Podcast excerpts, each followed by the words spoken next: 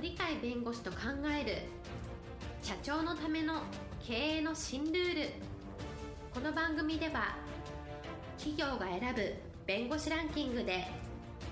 税務部門1位に輝き70冊以上の本を出版し多くの経営者を支えてきた鳥飼茂勝が社長経営者独立希望者起業家のための経営の新ルールについてお伝えしていきます。それでは今回の番組をお楽しみください。皆さんこんにちは。お元気でしょうか？元気がすべての源です。え鳥飼です。はいパラリーガルの高瀬です。え今日のテーマはですね夢の実現を信じ一点突破という題名にしました。はい今日のテーマ夢の実現を信じ一点突破ということですけれども、はどこから始めましょうか？い私はウォルト・ディズニー大好きな人間なんで、い。夢といったらすぐウォルト・ディズニーが出てくるはい。夢を見て、ね、夢の実現を信じてっていう発想がすごく気に入ってるわけですけども、ウォルト・ディズニーって初めから夢を持ってうまくいってた人ではなくて、まあ、夢を持ってたんだけど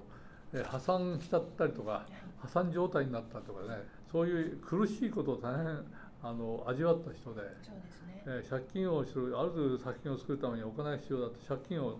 を求めるためにいろんな銀行とかそういうところにお金を借りに行って何百回何千回と断られたというような人ででも最後は最終的には夢を実現をしたはいその夢っていうのはディズニーランドがこれからも実は人間が想像力があるからずっと続くぞと永久に変化進歩するんだっていう言い方をしてますけど、はいまあ、そういう基礎を作ったわけですね。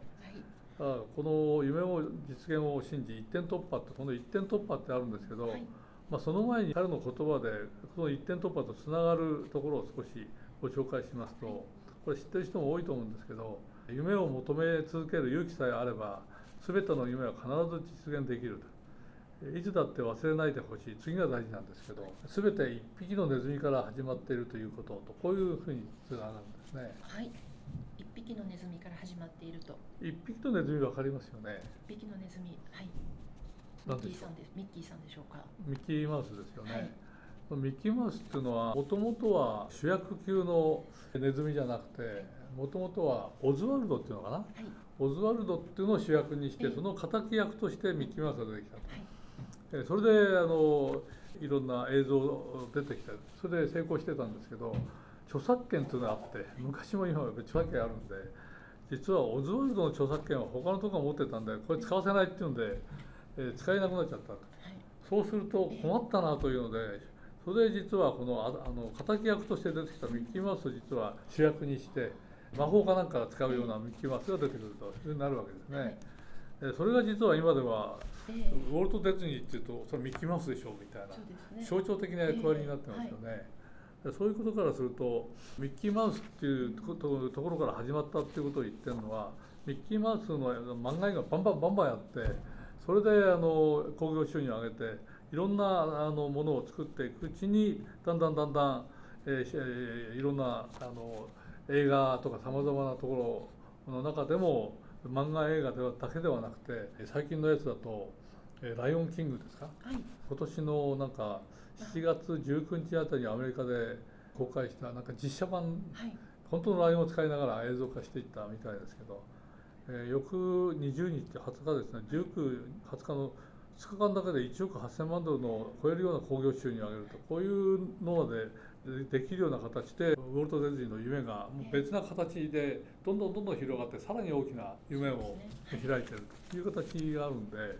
そういう意味では一点突破っていうのはそのミッキーマウスっていうそこの救世主みたいなそこのところに集中して知名度を上げてってそこからだんだんだんだん資金力が出て他のところにどんどんどんどん最終的には「スター・ウォーズ」まで制作できるような形で M&A までかけるという形でどんどんどんどん大きくなってますね。もともとはやっぱり一点突破みたいな。何でもいろんなものをあの商品を広げてやってるんじゃなくてやっぱり一つ優れたものを出してこれで知名度を上げるなり皆さんにえー象徴的なものとして会社のイメージを作っていくみたいな、はい。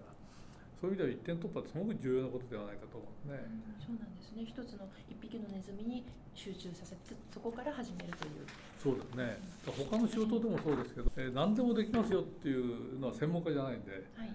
いやこう私はここは得意だけど他よく分かんないっていう。うん、医者でも、はい、えー、心臓の外科でこういうことはこの先生しかできませんっていうんだったらそれだけでもいい。私も腰の手術をしてるんですけどその背骨背中の骨ですね。そこの部分だけを実は、えー、仕事にしているような専門の医者がいてそのお医者さんの手術だと他の医者だと2ヶ月ぐらいから3ヶ月ぐらい入院しなきゃダメだっていうのをわずか1日か2日で入院は終わりですとで効果は同じですと。いうようなやり方っていうのもまさに一点突破でそれだけやってると。いう先生、それで1年間どのぐらいやってるかというと千数百の手術をそこの病院がやってると。すごいですね。全国から、あのどちらかというと愛知の方にあるので、そこの病院に全国から人が僕私も東京から行ったわけですけどつまり一点突破の凄さっていうのはもうそこに凄さがあるとみんなそこに集まってくる、はい、そこから広げていくっていう方法もあるので、はい、だから中小企業でも大企業でもやっぱりここは私のとこが一番と言えるみたいな、はい、そういうものを持つか持たないかっていうのは相当後の広がりとの関係でいうと重要で、そこだけでずっとやるのも一つですけどそのやり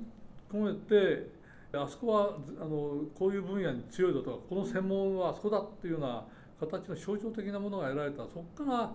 徐々に広げていくっていうことで世の中が変化して専門分野のその社会による必要性というのがだんだん変わってきてもだんだんだんだんそれに対応できるようになるというのがあるのでやっぱり一つ一点突出したものをやっぱり作っていくというようないろんなところでも必要じゃないかなと思うね。最初から全てにこう手を広げるんではなくて一点突破した後に広げるんであれば広げるというそうですねだからその一点突破できるかできないかっていうのは、意外とそう簡単ではなくて逆に言うと一点突破ということは誰もやってないところをやるというあ。るいは誰もやってないやり方でやるっていう、その誰もやってないっていうつまり競争がないところで一点突破が本当は起こる可能性が高いのでそうい。うことからすると。勇気がいるんで誰もやってないことをやるって誰かが成功した事例を追いかけるの意外と気が楽なんですけどそれよりも誰もやってないっていうのは失敗されるする可能性が高いのでね、はい、自信も持てない。そこでもやるんだっていうそこら辺のあのなんていうのかな、えー、冒険心に近いような英断に近いようなものが決断に近いようなものがあってそれやり遂げて確かにこの分野であのあの会社がナンバーワンですとかあの人が一番優れてるっていうふうに社会的評判を得られるので、はい、まあ、そういう意味では一点突破って勇気がなかなかなかなかできないなと。そうですね、はい、真似は意外と気楽なんですけど、えーはい、成功事例を真似るのはいいんですけど成功事例を真似るってことは大体うまくいかないことの方が多い、えー、成功事例を真似ても違ったものを出して新しい需要とか新しい信用とかね新しい評判を生むんだったらいいけど、えー、同じようなもので価格競争しましょうって言ったらどっかでやっぱり崩れる可能性もあるわけですから、ね。えー、やっぱり一点突破という、はい、ミッキーマウスっていうのはデッドディズニーランドって言うとミッキーマウスよ、はい、そういう発想になるようなあの会社だとこれこれだとあの会社みたいな、